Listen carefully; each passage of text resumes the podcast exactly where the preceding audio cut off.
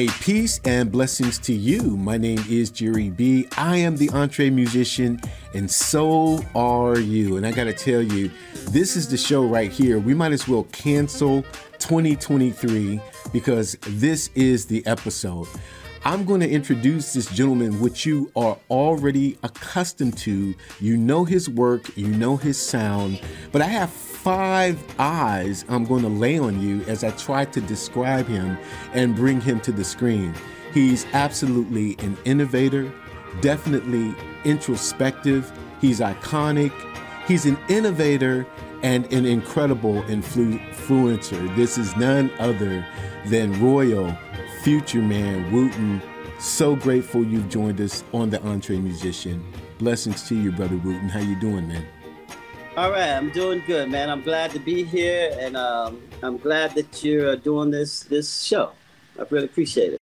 Well, yeah. I'm great grateful for your time. And I got to tell you what, man, I, I tried to do my homework, right? And I, I listened to all of the interviews that I absolutely could listen to uh, about you. And I yeah. know that in just every interview you do, you usually end up giving a music lesson. So I'm definitely anticipating a music lesson. But I'm going to try, brother, to ask you questions that you haven't been asked before. And I, you've been all over the place.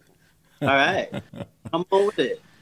Absolutely. Before we get started, though, we want to show some love to Brandon David, who actually brought us together through his More Than a Mastermind on Thursday nights, man. But uh, you yeah. are a celebrated uh, inventor, and uh, your whole family, man, the Wooten brothers have just been in the space for the last 30 plus years, making it happen. Some of you, of course, uh, you and Vic, probably a little more celebrated than others, but Regi, Rudy, Joseph, all geniuses, man. Do you, when you get together as a family, do you think of yourselves the way that we do that, yeah, we're doing some genius stuff, or you're just brothers hanging out?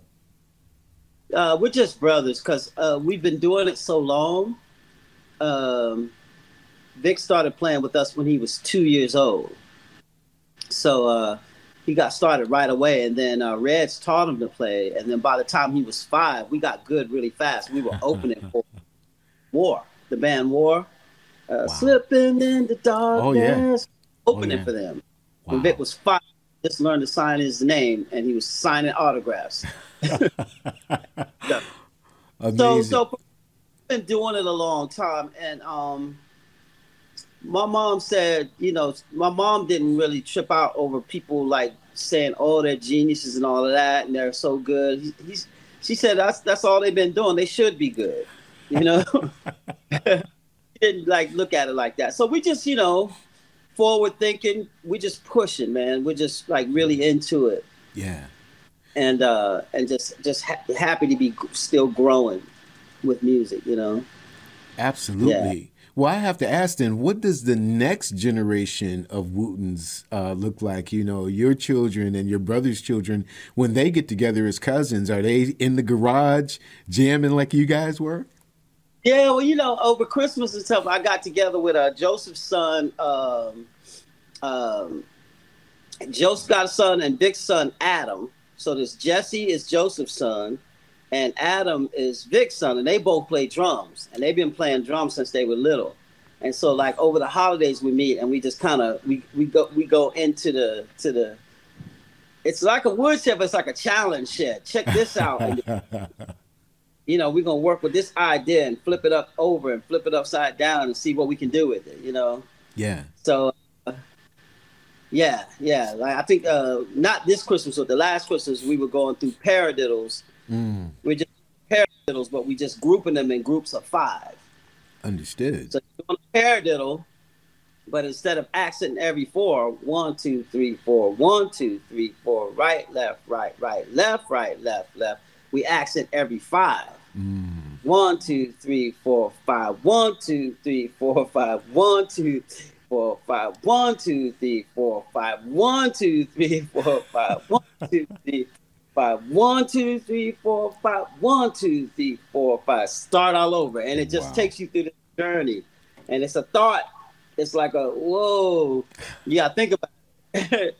it takes get through that obstacle course. But you know, when we're over the holidays, we get a chance to kind of dive in. So the next generation is doing their thing. You know, uh, when I can't play or something with my brothers or something like that, Jesse, he just sits right in. Wow. Last time we uh, we jammed, it's in my my Facebook Rhythm Hackers group where we talk about rhythm and music and life. Uh, but Adam sat in with us, you know, mm. on the tune. I said, "Man, Adam is here. Let let Adam take the chair on drums," and wow. uh, he's doing his thing, you know. Yeah. Well, how old yeah. is Adam? How old is he? He's in college, getting uh-huh. ready to graduate. So, you know, he's on the gymnastics team. I think he's in his last year. Wow. So whatever that is when you're in college in your last year, you know, he's getting ready to uh, get on to Michigan, uh, doing gymnastics and stuff, and and then when he leaves, he's getting ready to tackle the Big Apple, New York, with his uh, sister Kyla, uh-huh. who's also the next generation. You know, right. she's singing, acting, uh, music, and she can really write too. Wow. Like she's probably got a book or a movie inside of her, a few movies waiting to come out. That's Kyla. That's fantastic. So yeah, so all, all the nieces and nephews, the next generation are they're all each coming into their own.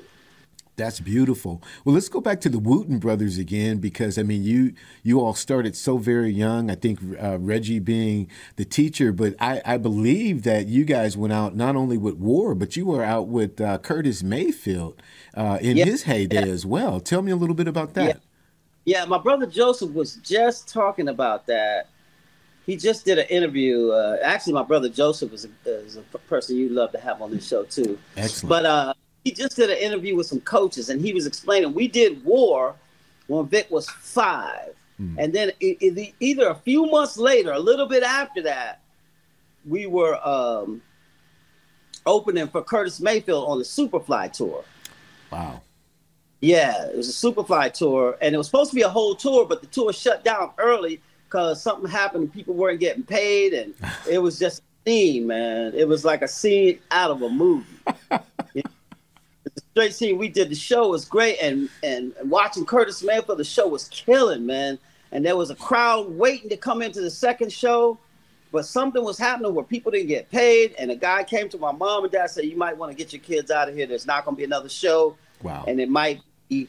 Uh, uh, uh you might want to leave now while everything's calm. So on the way out the door, one of the musicians was saying, "Kids, y'all need to get out of music now while you're still young." And we thought funny, man. We were like, man, we're already hooked. We ain't, we not going nowhere. Man. right. Man, oh man. So yeah. So anyway, that's young. You know what I mean? Like we're young and yeah. seeing these these musicians, man. War. You know, they got that they got that juking thing. yeah. And that's the same feeling that Bob Marley is jamming with when he goes, get up, stand up. Exactly. Well, you that's that war thing. War yeah. had that thing in the air. So we just yeah. we were up close on that. Yeah. And then seeing Kurt Mayfield is just a lesson in musicality and dynamics and soul. You know, Absolutely. he just played soft the whole night. You know. Mm. Yeah. And uh you play drums, so from a drum yeah. standpoint, it was Curtis Mayfield's percussion player mm-hmm. who inspired me to really push the drums to find the melody. Like I'm on a I'm on a search for the melody. Everything yeah. I'm doing with the everything I'm doing to take the the drums from my sticks to put them in my hands is just to get my fingers running drum concepts so that I can put that on the melody a mm. different way. That's uh, my whole search is going to the melody and but it was Master Henry Gibson, who was Curtis Mayfield's percussion player. Yeah. Who every night they would stop the show and open it up and just let him go. Really? And he'd be picking uh, percussion. It was like bongos and uh, soft rototoms. The soft rototoms got a tone. Do do do do do do do do do do do do do. So when you hear Superfly, do ding, do do do do do do do do. Yeah. Do, do, do, do do do do do do do. He's spinning a rototom, oh. playing with his bongos. So every solo, he'd be taking a musical solo. And I was just like, wow, man. And, you know, it didn't have to be do, re, mi, fa, sol, la, ti, do, but there were different notes and it was a melody carrying you. And right there, I said, man, the drums can play the melody like no other instrument. I want to find that.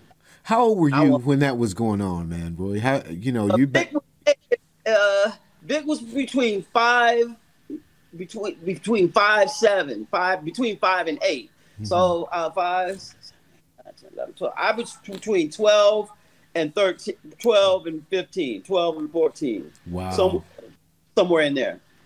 So you swallowing yeah. a lot of music, seeing it up close and personal, and uh, getting to meet these guys and learning firsthand what that energy is.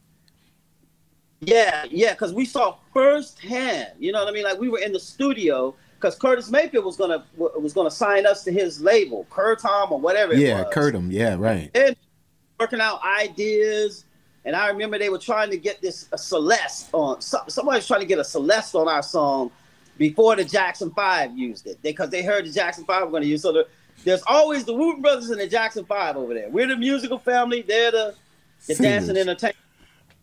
And the industry was always kind of aware of these brothers, and so we were always like on the other thing, on on a parallel course. Mm-hmm. Ours was really more serious when it came down to music, right? right. So what we learned being up close was we watched them work in the studio. And the drummer, I remember his name was Nao. And maybe if Nao's out there, if he's still alive and sees it, I'd love to get in touch with him again. But they, they were in the studio working out an idea and people couldn't understand the ideas. So he just got up, grabbed some piece of paper, three pieces of paper, wrote it down on three pieces of paper and handed it to everybody and sat back on the drums and they all played it right. Wow. We went, whoa, that was the coolest thing we ever saw. It was like he just scribbled some stuff down and they all knocked it out. And that's when we said, we got to learn to read music. Uh-huh. See what I'm saying? Because like you could be good. A lot of times if you're really good, you just might poo-poo reading and writing music. It's like, uh, I already know how to play. I'm not gonna mess with that. You know? Yeah. But we saw this dude could play and he got up when they couldn't understand a phrase and he wrote it down. It was the drummer, not the keyboard player. If the drummer got up and did it, it was like, oh, that was nasty. yeah, man, I could dig so, that. So, yeah. so uh, have you ever been on the same stage? I mean, if the industry knew the Wooten Brothers existed, the Jackson Five existed, did, was there ever a festival or concert where you were on the same stage together? You know, not really. Uh, I think me and my brother Joseph played a, uh, I think it was a Jackson family reunion, Jackson Five family reunion, and but but but but we just happened to be playing with Bruce Hornsby. I know it wasn't my brother Joseph, it was me and Vic. I think. I see. We just happened to be playing with Bruce Hornsby, mm-hmm. and Bruce Hornsby on on this some kind of Jackson reunion. And then all the Jacksons were there, but and they didn't know if Michael was coming, you know. I see. And it was like all up in the air thing, and we ended up doing that show. And I think Bruce Hornsby's set was the only live music happening or something like that. But that was the only time kind of some of us were like on the stage together. Understood. You know? Yeah. Well, yeah. Well, tell me the story of the beginning or the forming of Bela Fleck because the Wooten brothers are like hot and heavy in doing it, and and what was the approach to go uh, with Mr. Fleck to this other space where you just created a platform to destroy the world? yeah, you know, it just kind of happens organic. There's a lot of story, man, because we used to live in Virginia, and then um, we uh, went to New York to do some work with Kashif, a mm. songwriter mm. producer. Oh yeah, and he oh yeah, the Wooten Brothers for Arista. He had a deal to produce us, so we were working on that. And while we were working on that, uh, he would bring me and Joseph out on tour. And so it just working on that, it, the record ended up become, becoming called the Wootens, and we sort of just got caught in the meat grinder of professional industry, not getting it all the way done stuff. You know what I mean? like, yeah. You know, uh, yeah. just real quick. Okay, so like with that record, the Wootens, it's like it's hard to be proud of that record because uh, the producer would would call in all his musicians to play. So Vic is barely on the record. I think Vic might be on the last tune on the record, maybe wow. one tune. So how do you Vic you know, we didn't feel too good about that. But now yeah. when we when people know who Victor is, it's like how you gonna leave that guy off the record? Like we're like we're Milli Vanilli or something. We can't play. You know what I mean? right? And there are our tunes, right? It's like, right. wow, man. So anyway, that that was an, an initiation. You know what I mean? Yeah. It was initiation. I love to tell that story because even though Vic was left off most of the record, I'm playing some percussion and stuff here and there, but it's a studio produced record. I see. You know? Yeah. We're kind of barely on the record kind of thing. See? Wow. Not totally authentic. You know, that's yeah. a lot of what's wrong with the music industry a lot of times because they're not being authentic, man. So you take this kind of talent, yeah. leave the bass player who's going to be known as one of the greatest bass players ever. Leave him off. Yeah, yeah. But the whole of the story is that Vic didn't quit. See, he didn't quit, right? He didn't say, "Oh, I'm not going to read it right." Right? He just kept on developing until the whole world knows. Right. Who is, and maybe they can barely remember the producer. See what I'm saying? Exactly. It's kind of like that. Hold your ground. You just keep developing. Life is giving you things, right? It's giving you things for a reason. Yeah. An obstacle course is par for the course. you know what I mean? So yeah, so we're doing that. You know, while we leave New York, we're just like, yo, this is this is not gonna happen, man. Because basically, we're trying to finish the record. The record doesn't get finished. Then we end up going back on tour with Kashif, and it just keeps getting put off. We finally get it done. It just kind of was a, not too good of a scene, and we're kind of regrouping we do some work at Busch Gardens theme park, and there uh, uh, we met uh, engineer uh, Kurt Story. And Kurt Story was always trying to get us to come to Nashville. He said, "Man, y'all got to come to Nashville. Man, it's a whole music town. Y'all need to come, right?" So, when things when there was an open span of time, Vic went to Nashville first. He came to Nashville first. And uh, when he was there, he just met all the good musicians. You know, he started playing with Jonell Mosser first, playing oh, around town. Yeah. And he's working out these new techniques. He was just getting these new, these triplet thumps and all this new technique together. So he's sneaking up on people. People are not ready for what he's getting ready to drop, right? So like like Vic played a, a club in Nashville with Jonell, and when he took a solo, I think one of the drummers like fainted while he was taking the solo. He just, he just got so excited like whoa, you know what I mean? It was that kind of scene, you know what I mean? Right. And then Vic, Vic would be working a, a, a health food store, and on uh, at night after it closed down, he he would be doing solo shows, working out his solo stuff. Wow. That becoming a cool little little little scene, you know. So anyway, we got to Nashville. Vic came first, and there he met all the good musicians: Edgar Meyer, Mark O'Connor, Sam Bush, Jerry Douglas on dobro, um, Kurt Story, the engineer, said he called up Bela and said, Bela, listen to this. And he put the phone to Vic's bass, and Vic started doing that triplet thumping stuff. And I've heard Bela say, man, that sounded wicked like some like bass banjo triplet Earl Scruggs bass banjo stuff.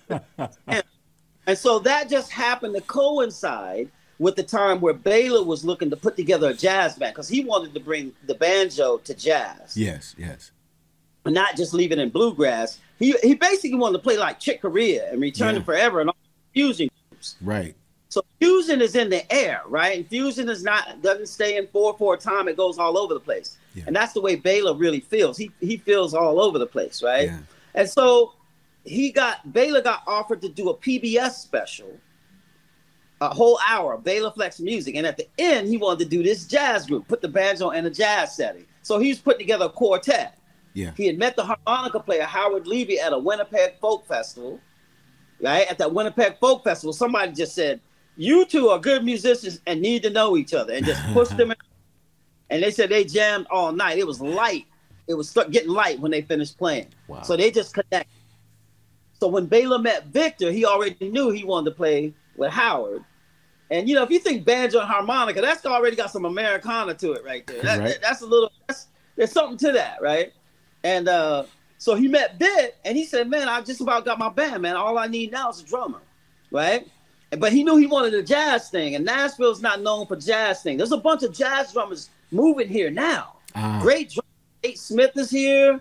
Uh, the drummer for Animals as Leaders move here. What's his name? Um, I'm trying to think of his name. But anyway, the, uh, the, the great uh, rock fusion, not fusion, but kind of metal. Yeah.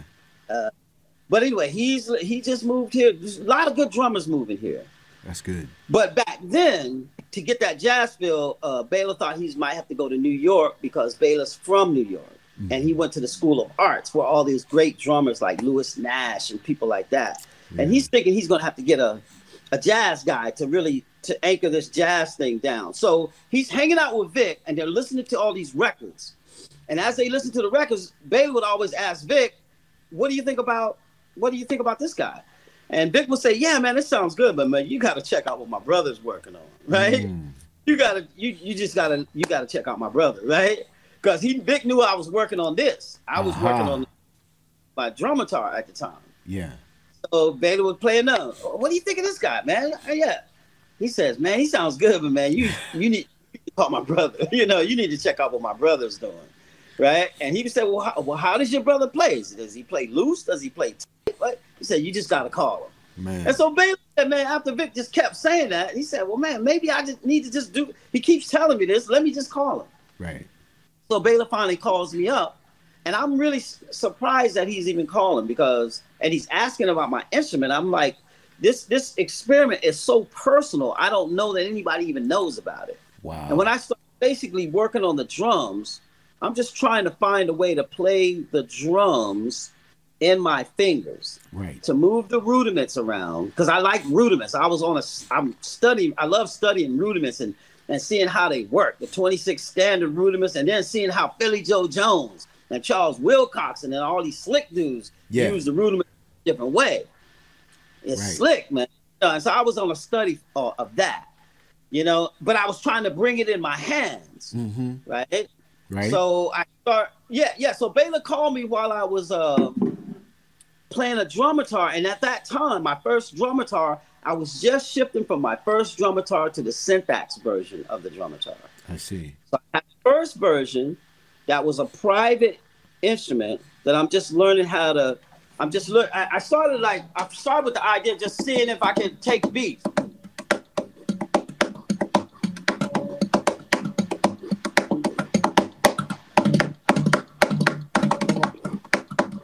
If I can do paradiddle, paradiddle, paradiddle, paradiddle, you know, paradiddle, diddle, paradiddle, paradiddle.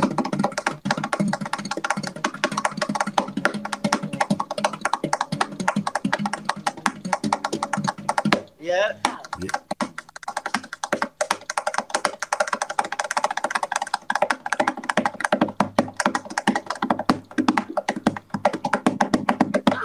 Right? Uh-huh. And I'm just move the drums around in that Buddy Rich, you know, kind of ah. And if I can move it through my fingers, it make me see the melody a little different way. So I'm experimenting. My first drum guitar, I made some footage of me. I'm just documenting okay, this is what I'm finding. This is how I'm moving the rudiments around. And somebody saw that film, Bernard Porter, and said, man, I got to have that in my band. right? Wow. So I, it gave me an opportunity to take it out of the garage and get on the stage. I said, well, let me see if I can move the dance floor. You know what I mean? Now the experiment is not just a personal in the garage private thing. I'm out there on the dance floor getting stuff moving around. Yeah. And so I had gone through that, and then I had switched to the SynthAxe when Bela called. And when Bela called, and we just had a conversation, I was just surprised that that he was calling. And then he told me Vic told him to call. I was like, oh, oh, okay. And so he was talking about doing a band, you know, and we started talking about this. And Bela liked odd times, and he talked about sevens and stuff. And I was telling him, yeah, man, I like it too, man. And there's a way. I was telling him how there, there was a way of feeling odd times that was so natural. You know, we can make uh, everything flow. And then yeah. um, the main thrust of that conversation with Bela was Bela said everyone was telling him just stick to bluegrass. The banjo belongs in bluegrass. That he shouldn't be messing with jazz and all that kind of stuff, right? And I said, well, Bela, I'm gonna I'm gonna take another position. I'm gonna say that if you can get this right, you can bring the banjo back to jazz the way banjo used to be. Because if you look at Louis Armstrong and his hot five, right, right. in the middle so the banjo used to be the guitar of jazz. I said, you get this right, we can bring the banjo back to where it belongs. Actually, mm-hmm. you know, it really. But the banjo belongs in jazz. So don't feel like you're an outcast. I just always try to to lift up what he was thinking of. You know what I mean? Like, yeah, man, you could actually do this, right? So Right. the only thing was, I said, Bela, man, I want to do your thing, but this instrument is so new, it's so fragile that I don't know if it'll survive the airplane ride. That was the ah. thing. You know what I mean? The airplanes can destroy stuff. So we just said, okay, well, if it doesn't work, I'll just play drums, right? So long story short, we did the airplane thing. I got it off the airport. We opened it up. Boom, everything worked. And man, we would just jam from from now to the next day looking like this. we go oh, go through the night playing, man. And Bela just would he could pull out all of these little nooks of ideas and corners of ideas that he didn't know what to do with it. But now, whatever we played, we can make a song. Yeah. Like said, wow, I never heard my ideas back like this. See what I'm saying? He's got me and Vic, right? Right. Right. Playing right. what he throws at us, we can turn it into something nice. And it was nice already. But a lot of times it was quirky, and a lot of people might not have understood where he was going. Because Bela's like a natural, he's got a natural composer. He's kind of like Bela Bartok, who he's named after. Wow. He's got that. So that's the journey, right? And then somebody the other day asked, What's up with all these odd times? Like, where is that coming from? How did you get your natural knack for navigating these odd times? And that was really kind of when fusion music hit the scene. Mm-hmm. This is Billy Cobham and Tony mm-hmm. Williams and Lenny White, Yeah. Mahavishnu Orchestra, and they navigating all them Indian times, changing times. So Right. we were already we were already like chewing on that in our garage with all the musicians coming over. Yeah. So by the time we got to Bela, whenever he would change, like we were ready for it. You know what I mean? It's like, you know, we can make a change without you knowing that it's changing. You know? Absolutely. And so that was that was the whole fun of it. So it was just a natural extension. And the thing I'll have to give you credit about Bela, here's the thing. So he he Vic told him to call me, then he called me, right? Then he said, I'm gonna get you to play. Right? You have to have a forward thinking mind right. to call me up, look at what I'm dealing with, and say I want to I want to work with you.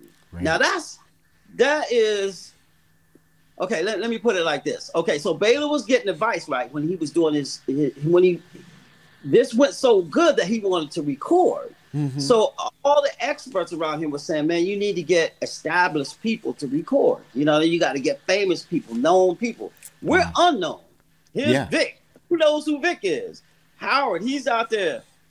I'm doing the drums like this. It's just like everything is not quite right, right? And so everybody was like, "Whoa, dude, you need to get established players." And Bela went with his instincts Mm. and stood around, right? And so because of that, you have everybody in that band is pushing the instrument where it hadn't been before. That's true. See, I'm, remember the harmonica player that he met? Yeah. He's Yeah. playing a blues harp, man. He can play one blues harp and play through all the keys. He's playing notes on that harmonica that's not there. He figured out how to overblow and get the in between notes. So that's that's a dude that's pushing things where they don't belong, where they do belong. You know, here's Bela pushing the banjo so that he can play with Chick Corea, Yeah. which he's done a lot of beautiful duets with Chick Corea. Absolutely. Here's Vic, and he's stepping out there, man. And it's really like I have to give my hat to uh, Vic and Bill Dickens. There was a guy, another guy, Bill Dickens. Yeah. and he was on that that that that I that plane, that frequency that Vic was on. Bill was hitting it his own way too. Yeah. There's Yeah. something in the air, right? Yeah. And they caught something, and just whoa, the bass is never gonna be the same. Right. Never gonna be the same. Now here's me on the drums, Mhm. right? When I get done, man, the drums not gonna be the same, man, because it's like I, I'm just beginning, man. I'm still just beginning. Absolutely. But I'm man, you don't know how hard I'm listening to Billy Cobham. Man, I'm I'm like transcribed Tony Williams, Max Roach, and Elvin Jones is my whole DNA. Everything My, I do is you know what I'm saying? But Max connects to the melody that goes back to Master uh Henry Gibson. yeah. See, I got to think of melody. Right. See what I'm saying? But by the time I get to melody, I want to hit it like Charlie Parker and Art Tatum. hmm You know what I'm saying? I'm trying to hit the melody like that. So I don't even want the do do do do do. I don't want it like that. I gotta hit it like Bird. Like Yeah. I, I want to be popping so I can pop them rudiments and be popping the melody at the same time. Absolutely. So that's that I'm on, right? Right. So yeah, so man, we're experimenting with the Flecktones, and before we know it, man, there's a bunch of Grammy awards. Yeah. You know, and uh, and and again, I just have to say this for the journey. What's very uh, interesting, we just recently were recognized the Miles Davis Award in Canada. Very special award because the Miles Davis Award is given to a single musician for the year. You know, Pat Metheny's got it, Herbie, uh, different people have got it, right? But with the Flecktones, it's the only band where everyone in the band got it in the same year. Wow. The only band. Now that's an honor because you know Miles Davis knew how to put together a band, and no ever got it like that. Maybe yeah. no band other band ever will get it. I yeah. don't know, but still a first. And uh, it was a recognition of something where everyone was doing like Miles, pushing the instrument and pushing the music somewhere where hadn't been before. And so, you know, I'm experimenting on the drums. After the dust settles, wow, we look around and all the stuff we wrote on a piece of paper. Because again, right, we we, we, me and you are in a mastermind together. Yes. And one of the things the masterminds talks about is writing stuff down on a piece of paper. Right. And so with the Flecktones as a band, we just wrote down a wish list of stuff that we wanted to do, right? Here's this jazz band, bluegrass, whatever you call it and we just we wanted to do the Tonight Show. Back when we started, it was Johnny Carson. That's right. And we were like, we want to play the John. We want to play the Tonight Show with Johnny Carson, man. We want to like, we want to go to the Grammy Awards. And it was like, well, yeah, you know what? We want to go, but we want to win too. We right. want to win some Grammy Awards. We want to, uh, whatever. Oh, we want to do the Arsenio Hall show. That was the biggest show. But, dude, man, everything we put on that paper came true. Every single thing, man. We did Tonight Show with Johnny Carson twice. Right. right. We did it with Jay Leno on Branford maybe two times, you know, and um, uh, we did the Arsenio Hall show. Mm-hmm. Why? Because Arsenio Hall was a bass fan, uh-huh. and he saw bass. He was like, I gotta have them on my show. See what I mean? So things happen in such a way, and if there's a moral to the story, what I'm saying, like people ask, how do you get out there? It's like you just gotta go in yeah. and get your thing together. It's kind of like I can't tell you how you're gonna meet your girlfriend. Right. You know what I mean? But you got to be getting yourself together. That's right. You That's right. Getting yourself together, and life comes to meet that. You know, when you least expect it. Yeah. See what I'm saying? So like. Yeah, you know, it's it's kind of beautiful thing, and then you know, you just keep believing in your vision. Mm-hmm. You just keep believing your vision, and when you lock into your vision, a lot of times your vision will scare you. Like. I heard you talk about this show. Right. And you said, man, I brought all the boats, man. I'm stepping out there on this vision. Right. Right? Exactly. So that vision will take you into the deep water, man. You just got to have faith. It's like floating, man. It's like yeah. That kind of thing. And then life comes to meet that. That's right. See what I'm saying? So I've just seen that a bunch of times, man, on this journey. Yeah. A bunch of times on this journey. Here I am experimenting. I'm just trying to learn to play the drums, right? I already know how to play the drums, man, but I'm trying to get it like this because I'm trying to get my fingers to get to the melody you know, yeah. to, to find my way back to the melody. Wow. Uh, tipping a hat to Master Henry Gibson. Mm. Well, you you know you named so many incredible drummers that you grew up listening to that were influential, and I know Elvin Jones in your DNA. But is there anybody Ooh. out here like right now that's kind of rocking your world and still holding an influence on you? Well, you know what? A lot of them are my friends, man. I met them on the way up. You know, people know Carter Beauford. I've been knowing Carter Beauford, the drummer for Dave Matthews. Yeah. Right? Right. I'm proud guys, right? Because Carter, he was always a pocket drummer. He's just solid. He just holds that pocket. Ain't nobody going, you know what I mean? You could just sit in that pocket. Then I saw him playing with Dave Matthews, and he was like getting flowery on that pocket. Yeah, right. But the pocket still still, but he's flourishing on top. I was like, man, this band is good for Carter, right? So my thing is like, uh, yeah, some of them are my friends, man. And so mm-hmm. here's the thing, and it's personal because, like with Carter, Carter would come and woodshed with us through the summer. I would hang with this drummer, Billy Drummond, another great jazz drummer, right? Yeah. Teaching at Juilliard. Yeah. And he lived around the corner from me. So we just shed during the summer, we just we going like deep. You know what I mean? Wow. And it's going through phases. Who who want Um, the summer we were we were we were we were, we were really into Billy Cobham, but we yeah. were shifting Tony, Tony Williams, right? Yeah. And and and, and uh, Billy called me up one day. He says, "Man, you got to come over right now." He said Tony Williams is playing a ballad, and he's killing more than he's on more than four and more. Now four and more is up tempo. Tony is burning. He said Tony's playing a ballad, and he's killing more than he's killing on four and more. I'm like, I'm walking over to his house, man. I'm like, how do you be killing on a ballad, man? I'm like, is Billy exaggerating? Man, we got this Nefertiti. Oh my. And all they do is play the melody over and over and over, and Tony's the only one solo. And it's Exactly. like listening to Shakespeare. And they said they missed the first take. I don't know who the producer was, but they didn't hit record. They oh. said on the first time they did it was killing more than what they did. My Wow. God. So I'm just going, wow, man. But but Billy wasn't exaggerating. So check this out. So when we're digging into Tony Williams, a young lady is visiting summertime, you know, uh, down the street from Billy, walks over, pigtails, freckle face, and it's Cindy Blackman. oh no. It's Cindy Blackman, man. She said, Man, I heard the drums. I had to come over. People trying to get me to play the flute and the clarinet. I want to play drums. We were like, Yo, you need to play drums if you like drums. So she's hanging with us. Wow. Right? man. She's hanging with us. Carter is hanging with us. Right? So Carter, after he sheds with us that summer, he goes back to school and doesn't take his football scholarship. Right? Carter Yeah. said, I had a full ride, a Wow. full ride, halfback, and he didn't take it, so he gonna stick with the drums. So that's how we influencing each other. See what I'm saying? I do. And then goes on, goes on. Then I hear Carter said, Man, there's this kid from South Africa, and he's auditioning for me and LeRoi to see if we'll help him do his music. That's Dave Matthews. Right? They're sitting back like Simon, getting ready to hit the button. Are we gonna help this guy? And Carter said, Man, this kid got something. This he said, This kid got something. I think we gonna help him. right. And then it gets so good, it's like, okay, he's finishing the Dave Matthews uh, record, but Carter got the Ramsey Lewis gig.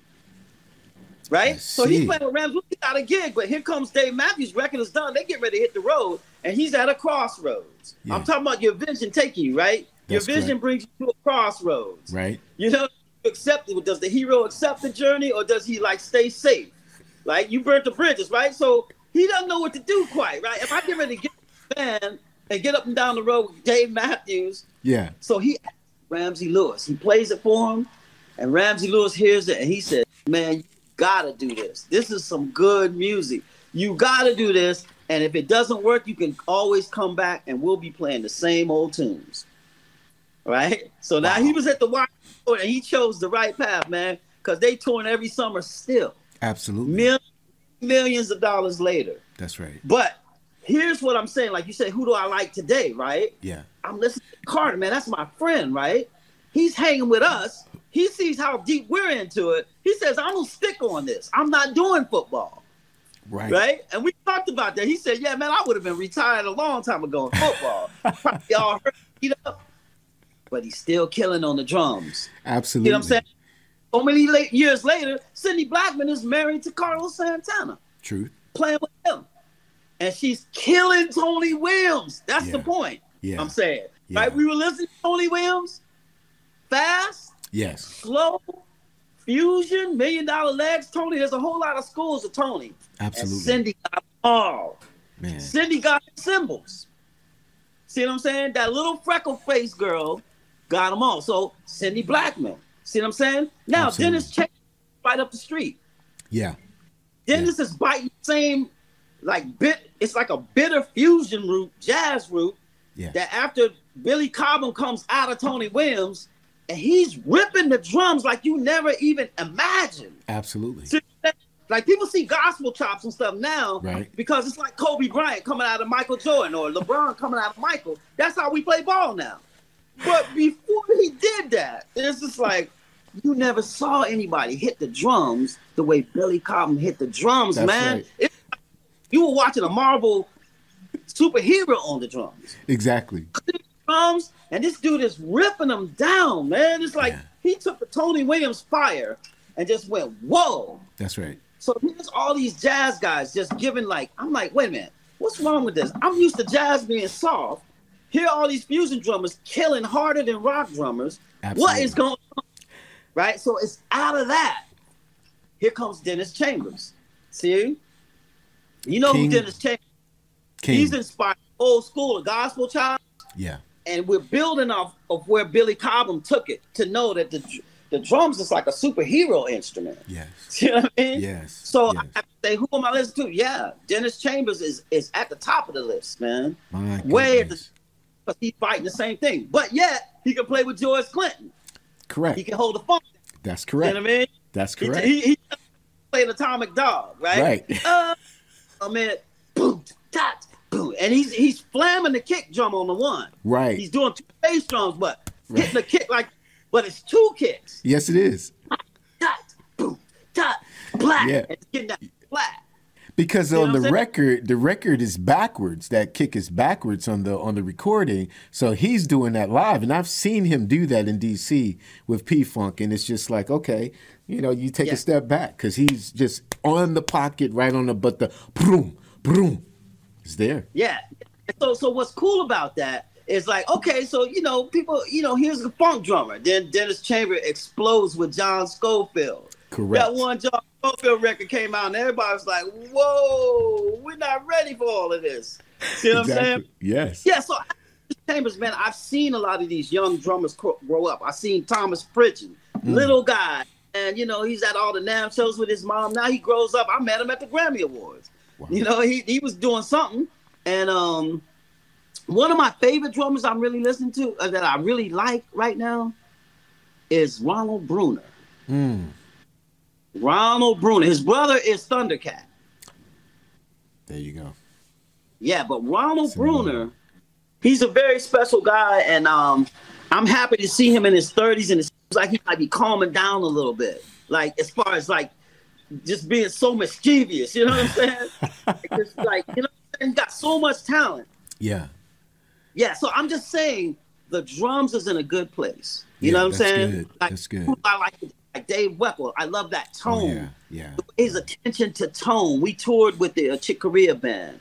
You know what I mean? And um, then I'm oh Matt Garstka is the drummer for Animals as Leaders. Uh-huh. I love the way that Matt Garstka, and he lives here. You know what I mean? Like yeah. drummers are a, a, a, different way, yeah. and it's fresh, and it's still it's still uh-huh. unfolding. You know what I mean? So coming out of Buddy Rich, Max Roach, and Art Blakey, Elvin, and all of these, I'm liking what the what the what the kids are coming up with.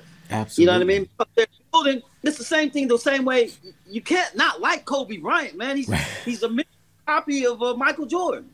You know.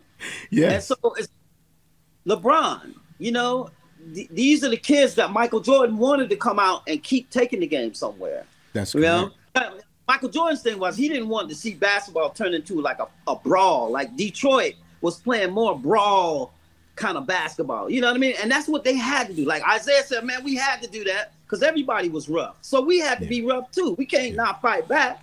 So we fought back and we won. We beat all the Giants. We beat Boston. We beat Magic. We beat them all. We beat Jordan. Yeah. He said we beat them all. But Michael Jordan said that that might not be good for basketball. You know what I'm saying? it's like people play like that playground. Right. And so Michael Jordan came with this Baryshnikov thing, a whole nother type of level, man.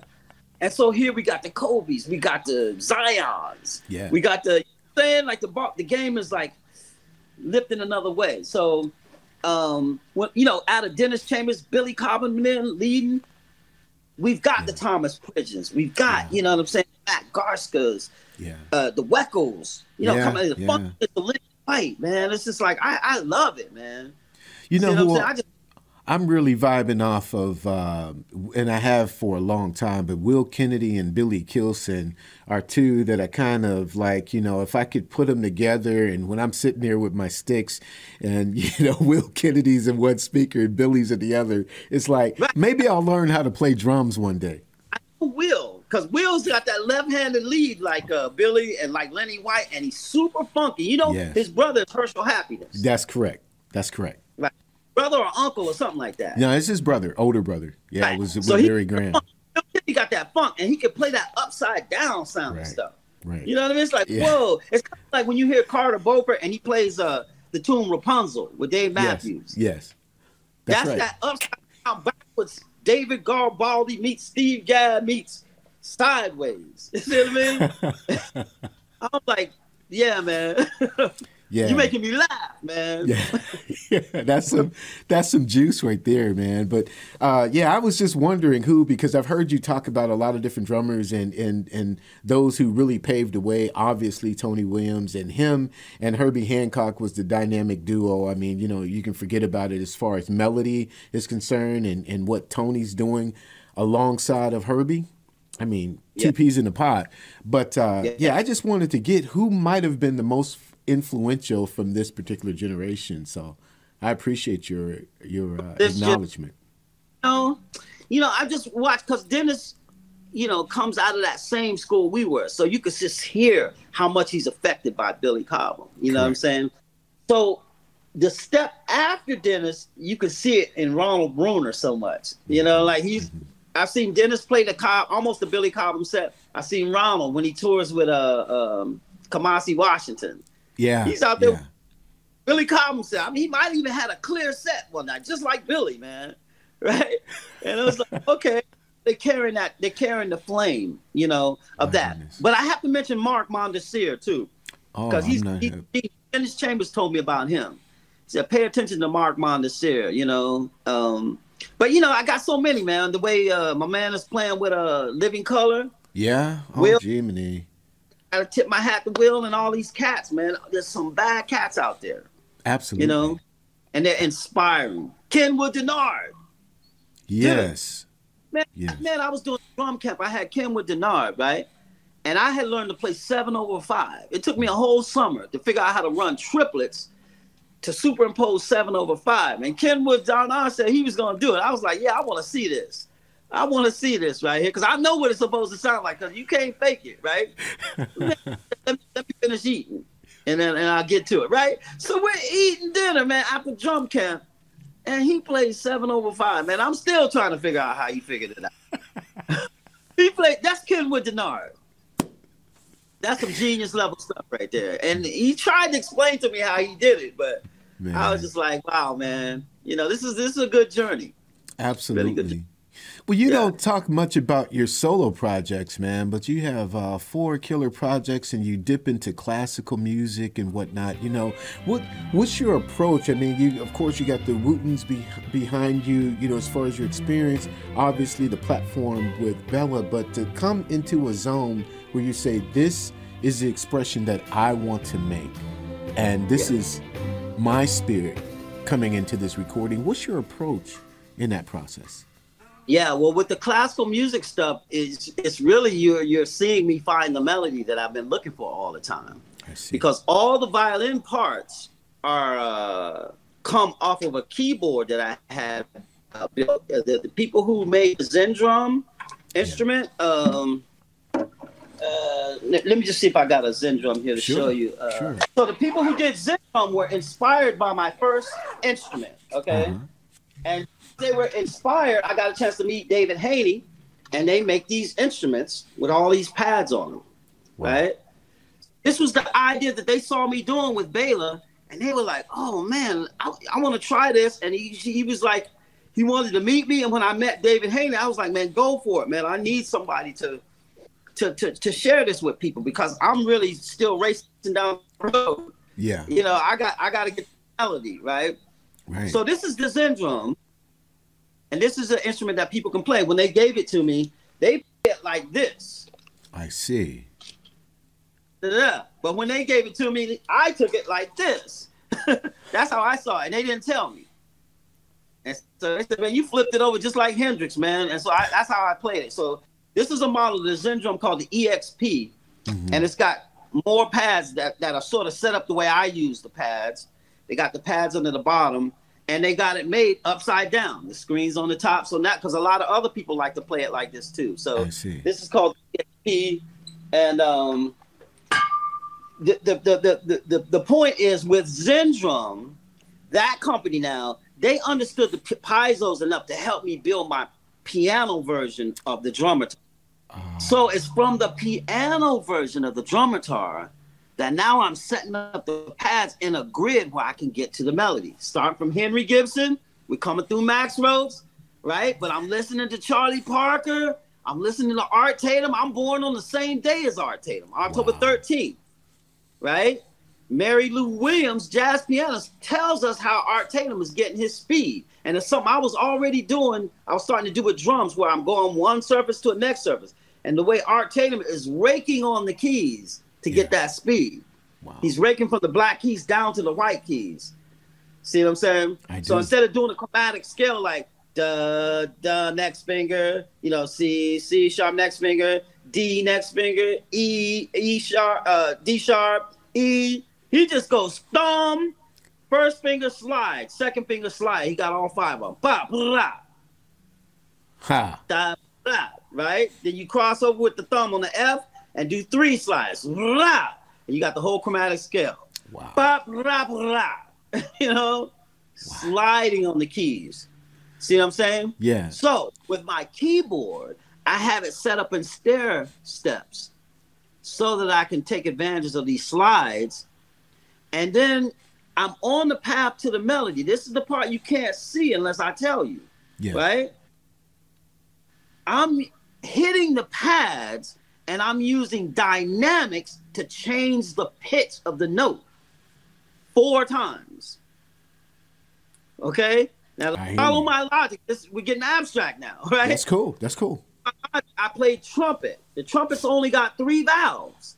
But if I hit this first valve, I can go down low, get a B, right? You know what I mean? I can yeah. get a D, I can get a D up here. I can get about four different notes off of this thing, depending on how tight, I make my armature. Yes. Yes. So I'm using dynamics like armature. Wow. Right. So when I hit soft, I get one note. I hit a little bit loud, I get another note. Louder, I get another note. And then on the top, I get whatever the first note was. So it's really, I got a three note spread with the octave on the top. That's the way you think of it. Yeah. Right. So now yeah. I'm leaning into my rudiments in the melody and I'm hearing the melody just leap out of the out of the out of the melody, but it's leaping and it's clean like Charlie Parker. Wow. okay, wow. right? And it's also if I pulse a rhythm, right? Yeah. All the violin parts for my symphonic works came off my keyboards just like that. Really? That's me. I already found the melody, man. See what I mean? And people don't even know. I already found the melody right? And I've composed the melody, right? Now we've orchestrated the melody. All the or- instruments of the orchestra is orchestrated around my violin parts. All of my parts that I played on the keyboards are for the violins. Wow. For the violin. Right? So wow. I got two symphonic works. The first one, actually, um, for my first piano, I did a symphonic work that was a became a ballet called Evolution d'Amour. Now I'm getting ready to start a Patreon so I can just let people see the journey. Sure. I'm gonna start a Patreon. On a Patreon, you're just gonna be able to join the membership. It's probably gonna start at five dollars, and then if you wanna um, get more behind the scenes or get on a, a, once a month Zoom together or something, it'll be a little bit more. Then sure. if you want to have a lesson, it'll be a little bit more. But basically, I'm gonna let you see this journey, right? right? How right. does a drummer go to composing a ballet? Right. That's on my first piano. You know, my next piano, I'm working on music uh, because the second piano is what's got the splits that I'm telling you about, the harmonic split, while I'm using dynamics like armature yeah. on a trumpet. See what I'm saying? Now, who's, who's, thinking like that? See what I'm saying? I'm on a journey, man. And I'm like, I'm completing Master Henry Gibson now. Okay. right. So in the violin parts, like I like my first violin player that I met, my concert master, he says, "Man, nobody writes like this, man." It's like, how did you even come up with that? You know what I mean? Right. I, if, if, I told you, I have to kill you. you know I mean?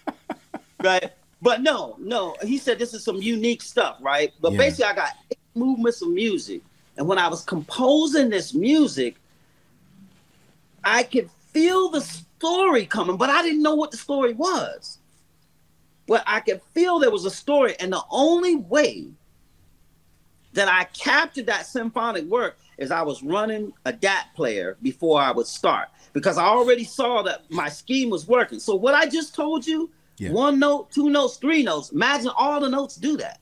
All the notes do that. So when I hit a chord that's working, a combination that works, that thing is popping out of the groove. There's melodic parts popping out of that groove. That's how all the string parts came. Boom. Yeah. Eight movements.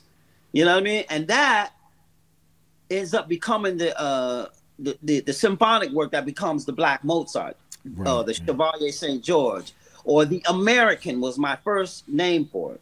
Now there's a film coming out about uh, the Chevalier St. George, and they have my title, Chevalier. That's Oh, wow. that's the title I use. But I like it because the obvious title is the Black Mozart, and that's it's the most spicy title, but it's not the right title I see. because you're relating him to Mozart, and he was the superstar. Mozart was the was the struggling guy when he was there, Yeah. right? He was a superstar during the time of Mozart, so it's not right to put him under Mozart, right? I you know what I mean? Like, and this new movie understands that, so I applaud them.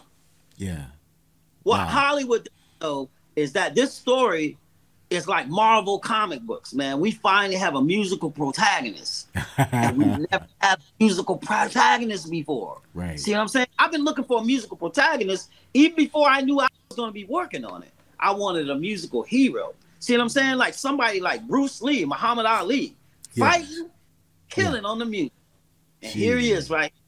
Joseph Saint- St. George. Now, when I'm working on the music, right, on my piano, right, right. I don't know that that's his story. Wow. So that's where the string parts came. Uh-huh. It was so good. I was invited. Uh, uh, I forget who was listening to it, uh, but they, they were just saying this is really good. You need to like, you need to finish this. You know. So I got it transcribed and orchestrated. So I whole have a whole symphonic work. And then around that same time, there was another body of work, uh, and that I call the Secret of Kings, and that's uh, it's called The Secret of Kings. And that was dedicated to one of the most enigma- enigmatic figures of all history, Le Comte Saint Germain.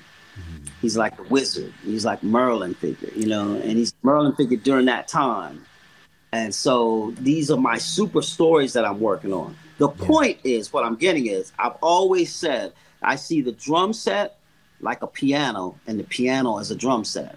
I said that a long time because Yeah. I can feel the rudiments now melodically. Yeah. Do you know I can Ba- feel- Barry Mounds? Now, now I can take a rudiment like a paradiddle diddle. Yeah. Paradiddle diddle, paradiddle diddle, which is right, left, right, right, left, left, Right. right, left, right, right. Now I can split my fingers. Paradiddle diddle, paradiddle diddle. But now the one, I can do the one here. Paradiddle diddle, paradiddle diddle. Little finger, paradiddle diddle, paradiddle diddle, paradiddle diddle, paradiddle.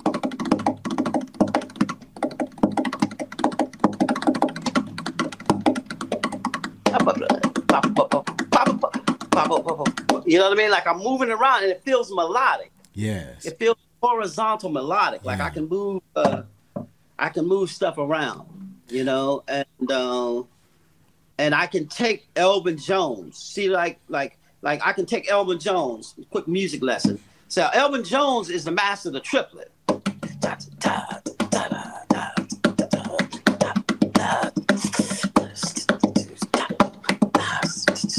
And I'm using Elvin in in the funk. Yeah.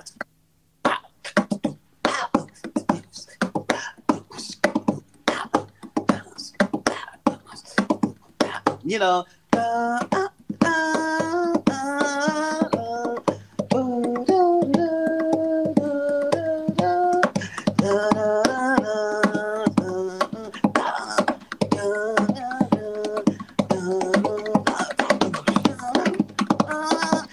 Elvin.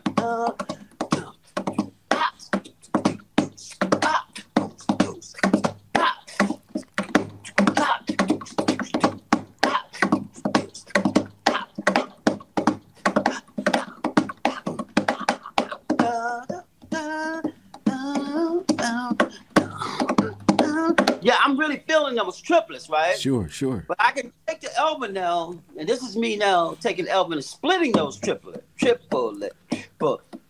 Now I'm counting five on that triplet. One, mm-hmm. two, three, four, five. One, two, three, four, five. One, two, three, four, five. One, two, three, four, five. Two, three, four, five. Three. See, I'm taking the triplet. Don't change them.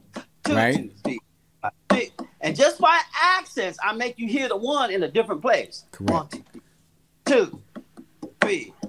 One, two, three. One, two, three. Uh, uh, uh, uh,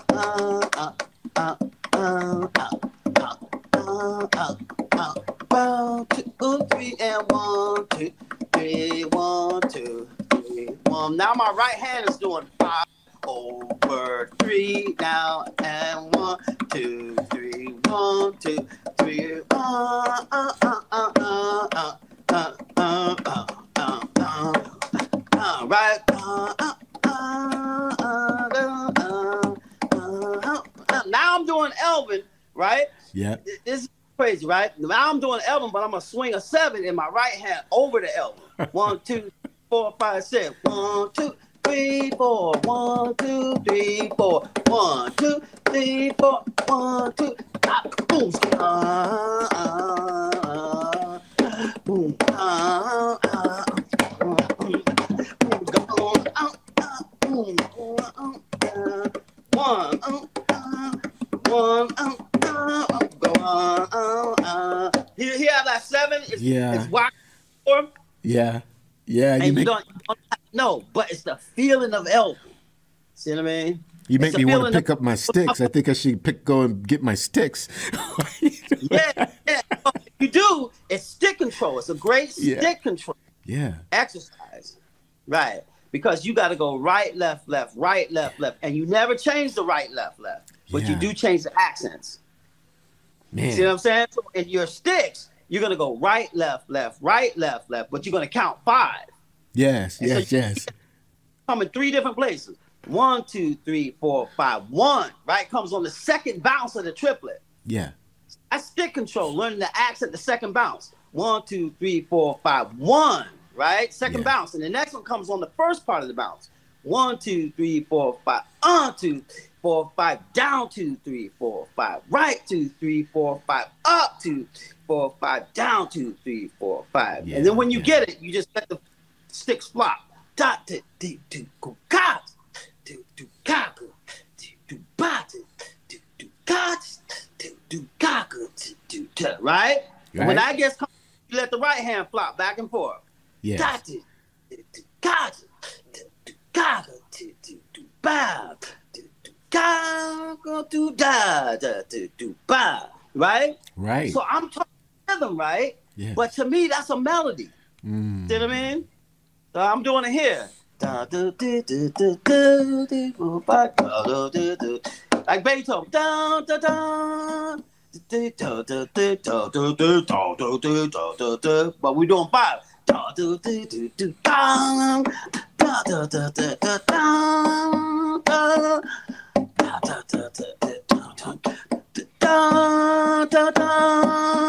You know what I mean? You, I do. We're moving different flows. Yes. The journey Man. from the drum standpoint. So on my keyboard, right, all the violin parts is coming from me finding the melody. Mm-hmm. Right, so it's one more stage. When I get this new instrument done, I'm gonna be able to step in front of the orchestra, and we're gonna have stops and starts where I do it concerto style. Like I'm gonna solo on the drums, the way a violin would solo in front of the orchestra. And that's gonna be the homage to the Chevalier St. George. I'm gonna be taking the drums like in a place where they they haven't quite gone before. So know? let me let me ask. May I ask then? Are you going to be introducing your new Wootinator on that particular show,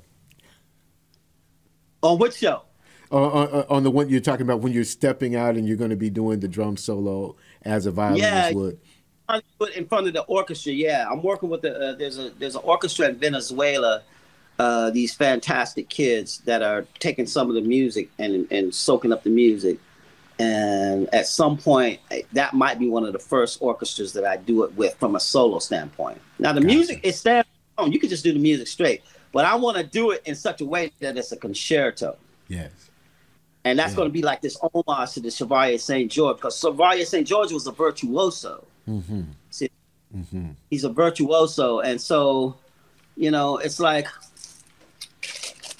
you know, this is just really a journey. You know, um, it's really a journey, and you you're gonna see me as I go. You're gonna see me introduce different tools and stuff that you can use to practice some of the techniques that I'm going to be doing. Because some of the techniques have to do do with me. I'm sliding. Ah. So if I'm doing Elvin,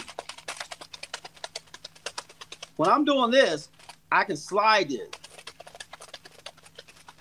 Yes. Right. So Elvin. Da, da, da, now I'm gonna slide those triplets. Dun, dun, dun, dun, dun, dun, dun,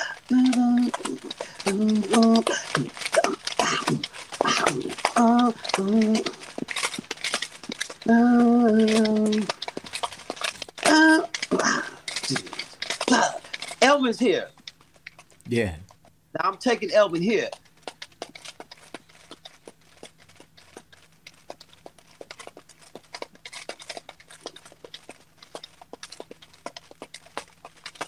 I don't know if that's picking up. That is, is that picking, picking up, up beautifully. Right, right. So, so the last thing I'll say, I won't go into this too much because this is this, this goes from Jedi to Sith level. But where I'm going here, those are forward slides like Art Tatum is doing.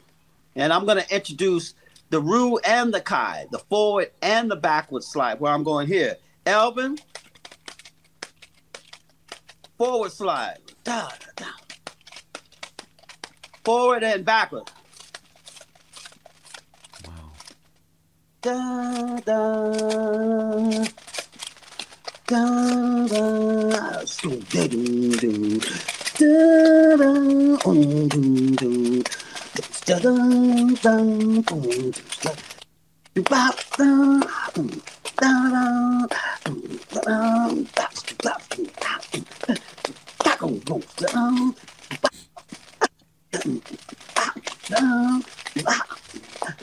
See how I'm going backwards and forward? I feel it. I feel that's, it. That, that's the Sith Lord. That's the Sith Lord level right there. We're going Jeez. back and forth. Because I was only doing my left hand. You do it on the right too. Yes. Right? We're going. This is this is now. I'm tipping my hat to Billy. See what I'm saying? Because we, I'm tipping my hat to Buddy Rich and stuff because we're gonna keep pushing it. Yeah. So you, I'm talking melody, but all that stuff is melody to me. I See what I mean? I do. Yeah, but I, am a long way from Master Henry Gibson right now, but my I'm standing right next you amazing. Know? That that yeah, is amazing. Man, I, I really appreciate the demonstration on that. That's that's hardcore uh, yeah. mastery right there. Yeah, that is Zen yeah. level Yoda Yoda on the tip right there for real. Yeah, kind of Jedi stuff. Right. Only way, only reason like Yoda wouldn't teach someone because they were too old is because a lot of times your mind is closed. Mm. You know, you can learn this stuff. That's you right. know.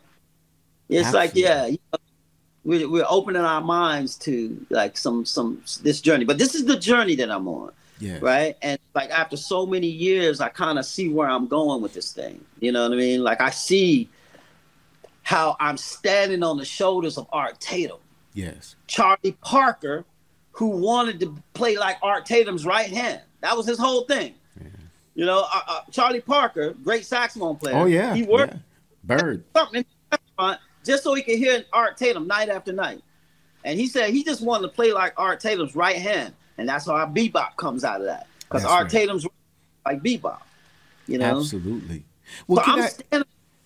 Guys, so I, yeah, I, I need to ask you a question because with the musical innovation that you do, you're also a hardcore entrepreneur. And how do you think, you know, you know, our mastermind is into Web3 and NFTs and whatnot. And so, your same approach that you're doing with a simple envelope to make so much music, you're taking that approach and applying it to your EntreMusicianship. Actually, how do you how do you bridge the two between what you think about music and how you do your business? Yeah, because I think business at the highest level, I think Seth Godin said it uh, that you know when your business becomes part of your art. Mm. You know, when you're an artist with business. And so a lot of times when I'm thinking about business, I just think about what would Muhammad Ali do, mm. right? He's a boxer, but he knows he's got to market that fight. True. You know what I mean? He knows it all the way. So that where you would be more maybe more natural training alone. You know what I mean? I want to train and get myself together. He comes to the training, he's not in shape yet, but people can come and watch him train. Howard Cosell criticized him, right? He's already opening to social media. You know, he would be killing on social media right That's now. True. That's true. So he, his instinct is that he's marketing himself. See what I'm saying? Like, and he's using strategy, smarts, story.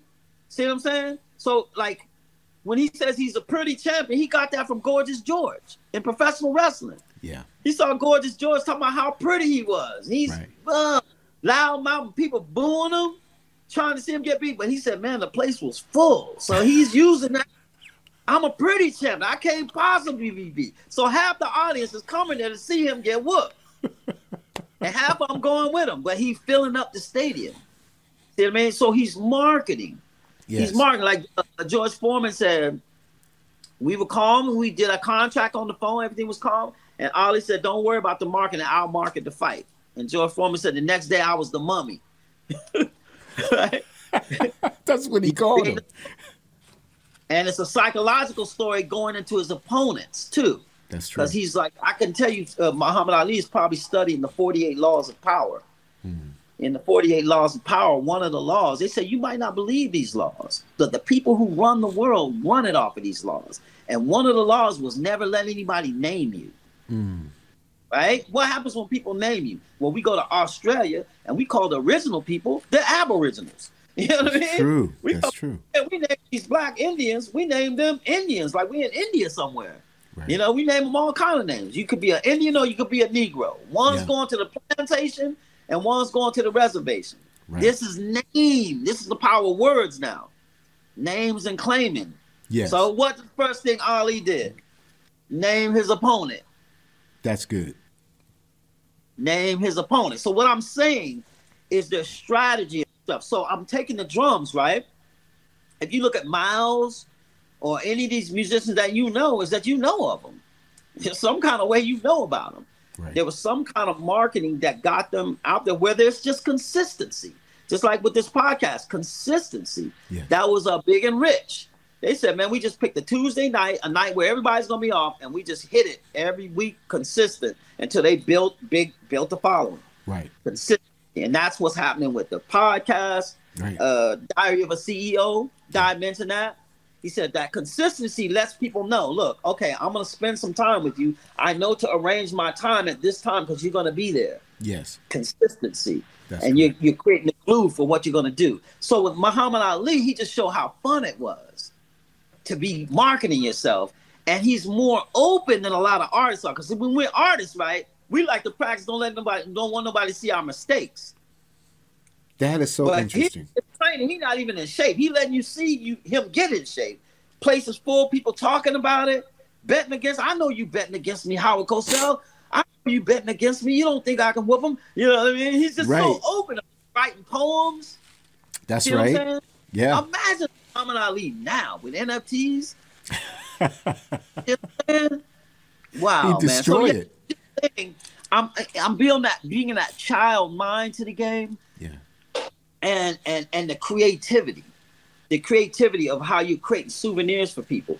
Because what to you might not be anything might be a souvenir to someone else. That's true. See, like all these back page uh, backstage passes the sign on the tonight show door when we did the tonight show. You know if you had all that man people man people like that stuff. It's just combination for us but it's putting that mind to it and the yeah. creativity artistry of how you can put your music out there in a more meaningful way that has been done before.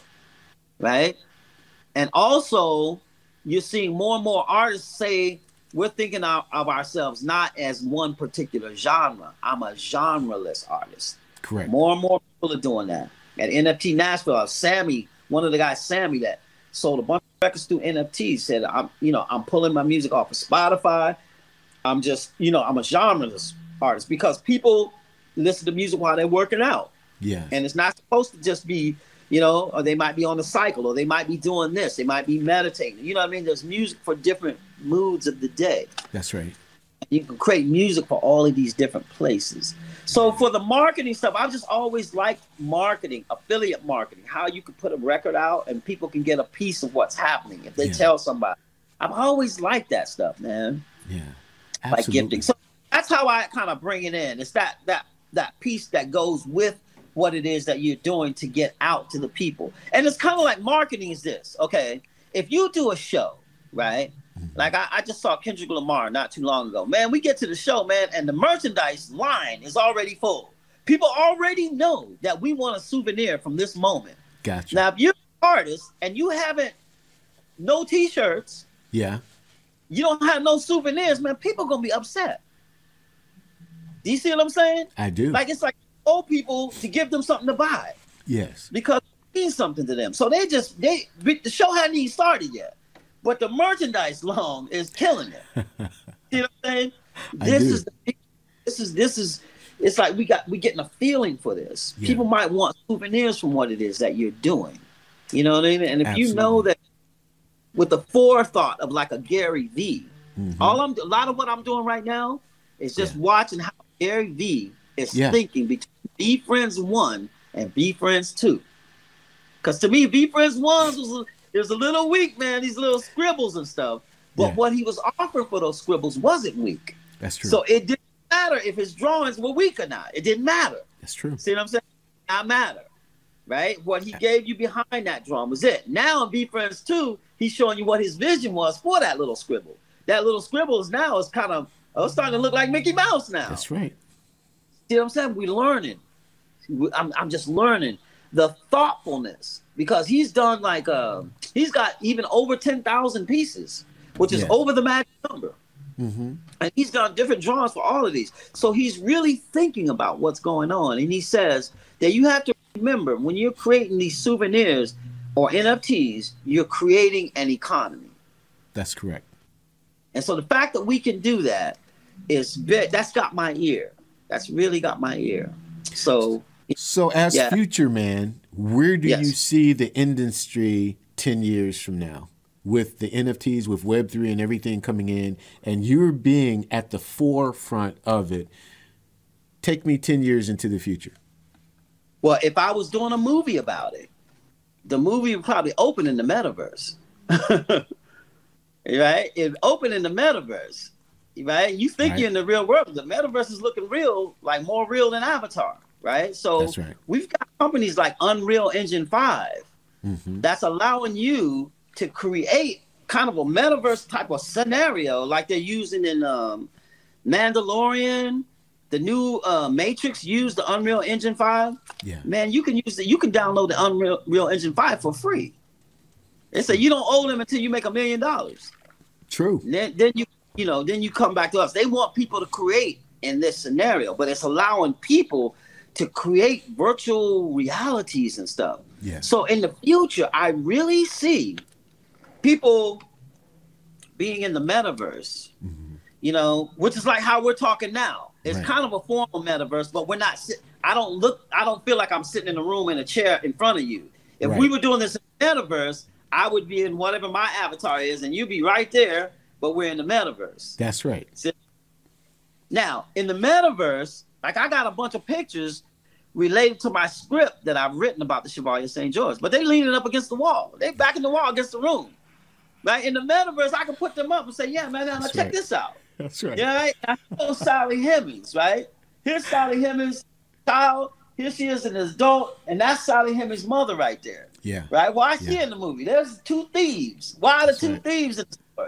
See what I mean? There's the antagonist. That's a bad man right there. See what I'm saying? The metaverse is bad. So where I see it going in the future, I see it. Your consistency is having this show, and it's also happening in the metaverse at the same time. Absolutely. Simul- simulcast Yeah. simulcast. And so I'm really big on Superworld because I really like Superworld because Superworld is thinking of uh, augmented reality, kind of Mhm. like with Pokemon. Yeah. And they see themselves as a gateway to all the different metaverses. The metaverse is just it's just a place you can go. Like LinkedIn is a place we can go. Right. Okay, LinkedIn is cool, but some people don't don't trip with it, LinkedIn. So we like to hang on Instagram. That's just another place you can go. That's true. Instagram. Some people Facebook. People leaving Facebook. You know, but that's just a Yeah. place you can go. Right. Uh, TikTok. That's another Right. place you can go. Right. MySpace was a place that a whole bunch of people used to go. exactly. See what I'm saying? Metaverse is like that. Not just one metaverse. It's a bunch of places you can go. So Superworld, I like how they're thinking because they're thinking as, a- as a, a conduit between all the different places that you can go, and that everybody don't want to be wearing them goggles all the time. So they Right. they know little glasses are coming on, and you can be in this world, and you can say like, imagine, imagine. Okay, this would be a scene in the movie, right? We're sitting on the beach, and somebody sees a uh, airplane fly by, fly by, says, "Will you marry me?" And you think everybody's seeing it, but only one person is seeing it. Got the goggles on, and the dude is proposing to his girlfriend. He said, "You got to come to the beach. I got to show you something." You know what I mean? he looks up the goggles, and there's the plane going by. Will you marry me? You know what I'm saying? So what they're showing in, in Superworld is like you can send messages to people. Like if you go to an African store and you have an African mask in the metaverse, you can have a location that shows where the mask was made and go to that place and see where they make it in the metaverse and connect Wow. in all different ways. I can send you a message if you come to Nashville. I have a message right at the right foot of Athena waiting for you. But you got to go there. Right. You got to put the glasses on like Pokemon to see it. Yeah. This is kind of where we're going now. See what I'm saying? So you could be leaving clues for people, Yeah. like kind of Pokemon for like if you have a contest for your thing, you know, it's really crazy. I don't think we thought our best thoughts yet. Mm. See what I'm saying? But to Yeah. answer your question, it's best for me to see it like in a movie, a scene. I would see a scene in a movie, and she's the only one seeing it. And you think cool. everybody sees? She takes it off and says, "I do, I will." You know what I mean? And it's like the airplane's not even there, you know, but it's there in the plane. It's in there in the glasses. This That's is what's cool. going on, you know. And Yes, again, I think that yeah, this show would be simulcasting in the metaverse um and whatever location that you're doing it on i don't know if you're doing it out of your house or out of a studio in the metaverse you get to buy that property where you're actually doing it That's correct. That's correct. and then work it out like that so that if anybody does anything in this property makes money in this space you get a kind of a cut of it so this is this is this is creative stuff here so It we got to put our child glasses on here That's man our like what Muhammad Ali do That's See right. What I'm saying?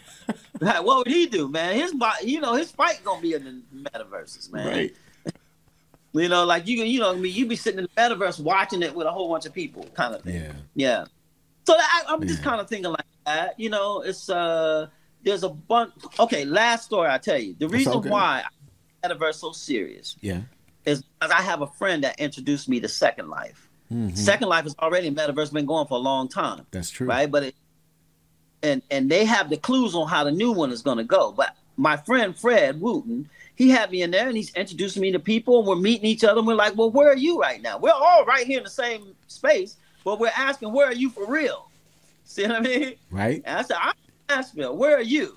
I'm in Canada. I'm in Switzerland. I'm in, see what I'm saying? That's Right. metaverse. We all in the same place, but we all somewhere else. Right. But the power of this is that I met somebody from Canada, and then when the Flecktones later played Canada, this person that I met as a cartoon, I said, "Man, we met as cartoons." When we played Canada, she and her whole family drove over ten hours to come see mm-hmm. us play live because we met as cartoons. We met as cartoons, man. It's like you know. And then when we were coming for real, I was like, "Well, yo, we gonna be in Canada." now." Okay, she drove over ten hours, man. Wow. So these are the type of connections That's right. that are yet to be had on this, right? So whatever right. we're talking about, there's an audience out there too. That's correct. Well, when you you think about this connection right here, I mean, again, it was Brandon David calling me to more than a mastermind. You got to come here. I didn't know you were going to be there. We've met some dynamic people through that, and so then this gets to this point right here. I know where Nashville is. It's ten hours away from me. I can be in Nashville if I left right now. I could be there tonight. You know what I mean? So yeah, I, Like- I dig it. Yeah. Yeah, I had someone do that actually recently too. He said, "Man, I could be there tonight." Man, he came to see us play with my brothers. Uh, Joseph had a has a birthday special during the Christmas holidays, and a friend of mine, Mark Ham, said, "Man, I can make it tonight, man." So he just came on down, and uh, but this is yeah, it connects the worlds. How Absolutely. we meet is the keyhole to to to to here, you know, and how we're dressing up here, but how we're our microphone is the microphone is is going meta now. you yes. know what I mean? Absolutely. The microphone meta. And yeah, I, and I love the people that we met. It's like with Mozart. Yeah. You know, yeah. It, okay, again, uh, you were saying um, the future, what I see in the future. Mm-hmm. One of the things in the future is I just really like books. Mm-hmm. And I've always said when a computer feels like a book, that's going to be another paradigm. That's true. You know and, and so what Tactile. Moses was talking about with Samsung, I think they've actually hit something and they don't know that they hit it right now. With that fold phone. Yes. That fold phone opens like this, right? And I've seen this for over five years. That the that who's ever going to make the computer open like this and not like this? Yes. You know, and we open the computer like this now, but a book opens like this. Right. So whoever gets us to do this is on it, exactly. but they don't know. It. You know what I'm saying? Yeah. So Apple came out with the. I, I, don't talk about this a lot. You know what I mm-hmm. mean? Because it's so simple. But Apple came out with one page with the iPad. That's just correct. one page. Right. We need two pages. Now we got a book. That's right. Correct. But Samsung even beat what I saw because they put the fold and you open it up and it's just one big screen. Right. That's like a book without a crease. That's correct. They don't even know they got it, man. See what I'm saying? like they're making the little phones. I was like, okay, so in the future here, I'm gonna give you a future scenario.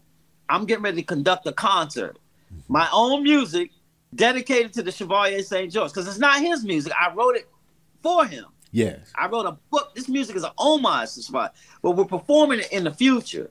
And everybody on their music stands, their music opens like this. Yeah. You know what I mean? These are their music books right? And just right. imagine an iPad and an iPad, but it's not an iPad, it's a fold. Woo. Dude, that is paradigm. It is. Shifted right there. and and so when we met Mozart the other day, right. And I mastermind, I was like, I'm close to being able to tell somebody in there, yo, man, y'all don't even know what you got right here. right? And so my whole thing is like, man, if you could just make me one prototype, just right. make me one prototype. I could do this you know what I mean? Or even if you could equip this scene for the movie where everybody in the movie could open up their music like this, that's paradigm because computer opens like this. That's right. Whoever opens it like this, dude, I'm telling you, man. It's done. it's gonna be like the iPad next generation. Absolutely. And, and Samsung's already winning, but they they making them all small. Yeah. You know, yeah. They're making them on the phone. It makes the phone even get big. That's Dude, right. if you just make one like like an iPad size, right. now you walk the book in your case, you open it up, it's over. what's up. I've never a lot of times I don't talk about it because I want to I want to get it done. You know, mm-hmm. it's so easy. It's so easy. And and then when they did the fold, mm-hmm. that even beat my idea of it. Wow. See, I always like two iPads. Okay, yeah, we got a book. But with the fold, there's no crease in the middle. That's true. Dude, that's, that's it's so wicked, man. If I could just talk to the right person at Samsung, I just I I, I take my hat off them because they got that done. They got sure that you, done. I'm sure you can make a call and, and make it happen. I'm certain. All right. This is Future Man, and yo, boom, boom, boom. yeah, yeah. But that's the scene uh, uh, for a future. That would be a futuristic scene Word where everybody to the to the music and they got their music book. Yeah. And when they open the music book, they open it, boom, it looks like pages, but they, it's like it's, it's it's it's a virtual it's a virtual book that they can use for their music and they can use for their iPad stuff and everything. That's how pivotal I think it is. But I think I need to show it. Yeah. I, I need to show it in a in a cool scene. Yeah. My goodness. So these, these are fun futuristic, you know, things. Yeah. Absolutely. Well, I'm I'm so grateful, brother, that you uh, chose to spend this time with us. I really am. I mean, you shed a lot of light on questions that I've wanted to ask. And uh, as I said before, with respect to the interviews that I've seen, it's like, well, don't ask that, don't ask that. He's already answered that. And you just came to the stage to just share. So I love your heart. I love your spirit, man. And uh, I love hooking up with you every Thursday night on the Morning right. Than Master uh, That's tonight, right? That's tonight. Yeah. All right. Yeah. You tonight. I'll, I'll, see you in a couple hours then, right? yeah, a couple hours, man. And yeah, and really good luck on the show, man. It's really uh it's really a it's really quite a journey, man. Thank it's you. Really, really quite a journey. I and, appreciate uh, that. You know, we're all learning and growing, and and uh, like Brandon said, you always say, they say I'm one thing, they may say I'm a genius, but I'm coming to this with the heart of a child, and so I really appreciate that. Right, right. With the heart of a child. So I'm gonna do some stuff that's gonna look wrong for a minute, but I'm gonna learn it. right. Absolutely. Well, peace and blessings to you. People know how to get in touch with Future Man. I love what you're doing on the uh, on Facebook with Rhythm Hackers, man. So uh, you know, uh, keep it going strong, man. Join the group. Check out what Future Man is doing next. You can find him everywhere. So peace and blessings right. to you, brother. Yeah check out Rhythm Hackers because I'm I'm I'm gonna be sharing a. We had a wicked jam session here. Uh, my brother, the teacher, and all his students are virtuosos, and they all, uh, not all, but a whole bunch of them came over. Wow. And so it was just like, oh, look right, look left, oh, oh, and then I'm able to drop some rhythm stuff to some of them. So I'm going to show some of the some of the conversations that were being had. Word up. Yeah. That's very cool. I'm joining it in 15 minutes. All right. That. All right. I'm, I'm, letting you in. So come Excellent. on. You All got right. it. Well, blessings right. to you and peace and blessings to you. Blessings. My name is Jerry B. That was the future man, Royel Wooten. Make sure that you check him out and make sure that you tell everybody you know that you get down with the EntreMusician. Don't forget to go to Amazon and get the book, The Path of the EntreMusician Nine keys to unlock your mindset, discipline, and focus. And we will see you around. Peace and blessings to you. I'm Jerry B. I'm the EntreMusician, and so are you. See you next time.